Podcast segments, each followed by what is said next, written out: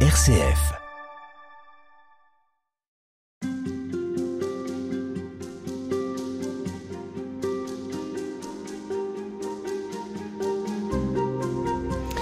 Certains râlent si la messe est trop longue, d'autres voudraient pouvoir y aller aussi en semaine, d'autres encore ont du mal à en comprendre tous les ressorts et finissent par abandonner. Quel que soit le point de vue, ce moment particulier suscite curiosité et exigence. Il mérite en tout cas qu'on s'y arrête et c'est ce que nous faisons avec vous. Père Louis-Marie Chauvet, bonjour. Bonjour. Vous êtes professeur émérite à l'Institut catholique de Paris. Vous y avez enseigné la théologie des sacrements et la liturgie et vous venez de publier aux éditions Salvator un livre intitulé La messe, autrement dit Retour aux fondamentaux. C'est un livre dans lequel vous revenez sur les enjeux de la messe euh, pour le prêtre mais aussi pour les fidèles. Alors Oui. Père euh, Louis-Marie Chauvet, qu'est-ce que vous diriez à quelqu'un qui n'est pas allé à la messe depuis très longtemps? À côté de quoi il passe d'après vous? Eh bien, je lui dirais que euh, c'est bien d'y revenir, que c'est important, mais que c'est pas le but de la vie chrétienne. Je lui dirais que la messe n'est pas un point d'arrivée, mais c'est un point de passage en vue d'autre chose. C'est d'ailleurs ce que l'une des choses que je développe beaucoup dans, dans, dans, dans mon petit livre, qui n'a rien, ça n'a rien d'original de ce point de vue-là. Mais en effet, la, la messe, elle est là pour alimenter une vie qui soit elle-même, voilà, comme on dit à la messe, mais c'est la vie elle-même pour la gloire de Dieu et pour le salut du monde. Donc je lui dirai ça, euh, et après je pourrais lui ajouter, il faudrait peut-être, s'il n'est pas revenu depuis longtemps, qu'il ait quand même un accompagnateur ou une accompagnatrice pour le, pour le réinitier, parce que quand même les choses ont bougé. Alors c'est intéressant que vous disiez que euh, finalement ça nécessite une, une initiation parce que peut-être qu'on passe à côté de beaucoup de moments de la messe, soit par habitude, soit parce qu'on ne s'est jamais véritablement arrêté sur les différents temps. D'après vous, euh, pourquoi est-ce que ça, ça suscite autant d'attentes de la part de ceux qui, qui y vont et parfois aussi de la crispation? Euh, oui, il y a les deux, en effet. Il y a l'attente. Euh, l'attente parce que pour un certain nombre de personnes, euh, ça me réjouit. euh, c'est important, c'est un moment source. Hein. Je disais que c'est pas, c'est pas le but, c'est pas le, le point d'arrivée, c'est un point de passage, mais c'est un moment de ressourcement, bien sûr. Alors je m'arrête là-dessus. Est-ce que c'est malgré tout un incontournable, la messe? Elle n'est ni un point de départ, ni un point d'arrivée. Elle est un point de passage. Mais j'ajouterais, je qualifierais doublement ce point de passage comme à la fois obligeant et obligé. Je m'explique un tout petit peu.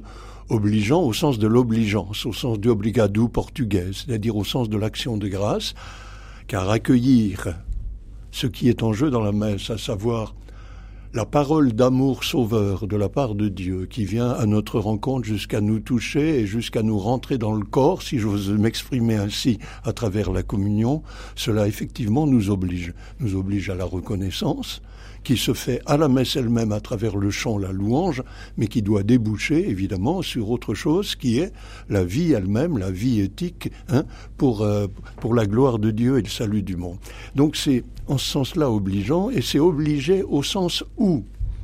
Alors, il n'est pas besoin d'être chrétien pour être généreux. Il n'est pas besoin d'être chrétien pour euh, se donner sa vie pour une noble cause et, et euh, comment j'allais dire, s'oublier soi-même au pour que d'autres grandissent. Dieu merci, parce que ce serait encore plus terrible le monde. En revanche, ce qui fait la caractéristique du christianisme, c'est que cette générosité, qui je l'espère existe quand même, hein, euh, est, est mise en lien avec la générosité même de Dieu en Christ, c'est-à-dire elle est greffée sur lui, et en ce sens-là, pour que, je parle comme Saint Paul, pour que ce soit notre vie qui devienne comme un sacrifice spirituel à la gloire de Dieu, il faut qu'il soit, qu'elle soit greffée sur le Christ, et la participation à la messe de ce point de vue devient un passage obligé en ce sens-là. Mhm. Obligé et, et joyeux aussi. Alors, ah, euh, le, le fait que ce soit obligé n'empêche pas que ce soit joyeux. J'espère bien. Alors ça, vraiment, une messe qui est triste ou nette, c'est pas la peine, puisque euh, la messe c'est l'Eucharistie. L'Eucharistie, ça veut dire action de grâce. Euh, on rend pas, on rend pas grâce avec une mine d'enterrement. Ah, Alors on le disait, euh, c'est aussi un sujet de crispation. Pourquoi? Oh, pour des tas de raisons. Et aujourd'hui, plus que quand j'étais enfant, hein, moi j'ai connu la période de, euh, comment j'allais dire, euh, où les choses allaient de soi, hein, et donc la réaction qui s'est produite après. Dans ma génération, j'ai 81 ans, donc euh, dans ma génération, euh, nous partions, si j'ose dire, de trop d'église, de trop de morale, de trop de doctrine, de trop de prières tout le temps, de trop de... Voilà. Et notre besoin, notre réaction, toute ma génération, il n'y a pas que moi, hein, et bien d'autres, hein, prêtres ou laïcs, ou laïcs ou prêtres, euh, avons éprouvé le besoin de... Voilà, Vatican II nous a offert cette chance d'ouvrir les fenêtres, comme disait Jean 23. Euh, nous ne nous sommes pas contentés d'ouvrir les fenêtres, nous avons ouvert les portes, nous avons même renversé les murs. La génération d'aujourd'hui est une génération qui vient au contraire de pas assez pas assez d'églises, pas assez de rites, pas assez de, de, de, prières, pas assez. D'où le besoin identitaire qu'on peut parfaitement comprendre de euh, justement de se redonner une identité en reconstruisant, sinon des murs, du moins des palissades. Hein. La question étant, pour moi, toujours euh, euh, comment ne pas oublier en reconstruisant cela, ce que je comprends parfaitement, comment ne pas oublier de pratiquer des ouvertures suffisamment nombreuses et, suffisamment importantes. Quoi. Hmm.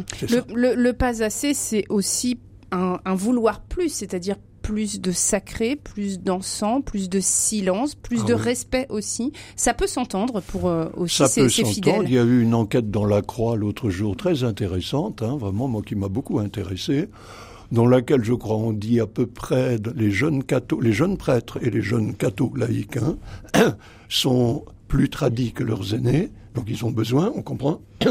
en même temps, ils sont très généreux, mais ils ont besoin de davantage de, de points de repère. Mm-hmm. Et ça, je, ça, je le comprends. Euh, donc, euh, donc, il y a une demande qui est très forte, hein, une demande de sacré, justement.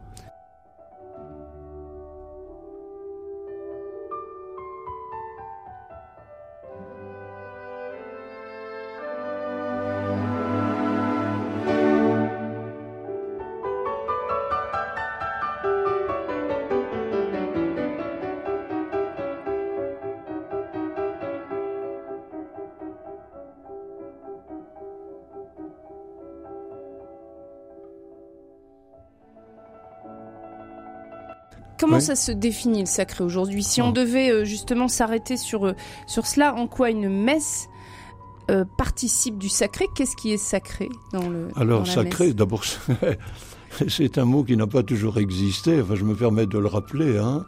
Il n'y a qu'en latin que l'opposition entre sacré et ce que nous nommons profane est, est vraiment marquée.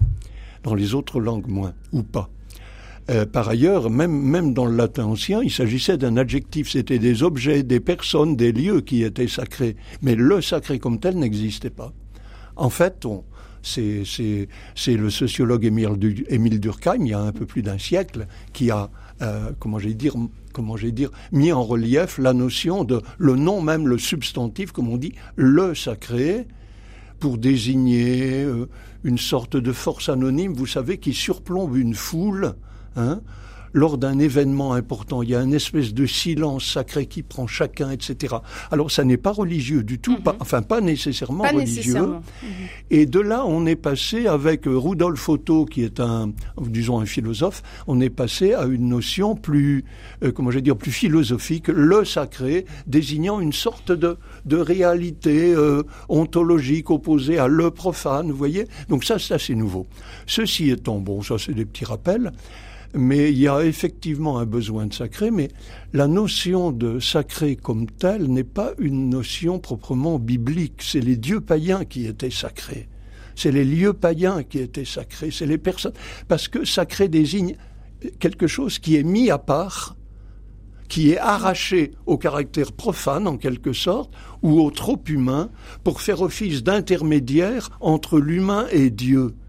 Et de ce point de vue-là, la Bible insiste non pas sur le sacré, on peut se polariser sur le sacré, se focaliser là-dessus et finalement, en quelque sorte, s'y perdre.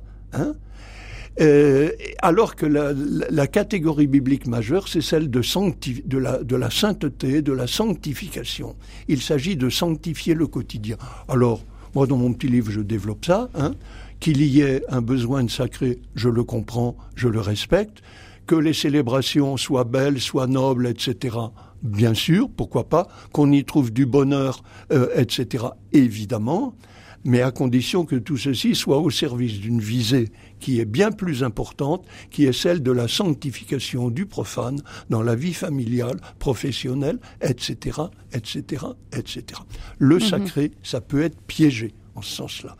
Ce n'est pas en soi c'est véritablement avec cette visée que vous. Voilà, et il peut y avoir aujourd'hui une demande qui, de ce point de vue, euh, parce que on peut maintenant, parfois, dans les messes paroissiales, enfin, je veux dire, une simple messe paroissiale peut devenir, au nom de ça, hein, une sorte de messe quasi pontificale avec profusion d'enfants, d'encens, pardon. Et d'enfants de cœur aussi, parfois, d'ailleurs. Et des enfants, alors des servants d'hôtel et des servants d'assemblée, mais j'espère que cette euh, discrimination-là euh, va, va, comment j'allais dire, on va, va être dépassée, enfin je l'espère. On y reviendra, hein, Voilà.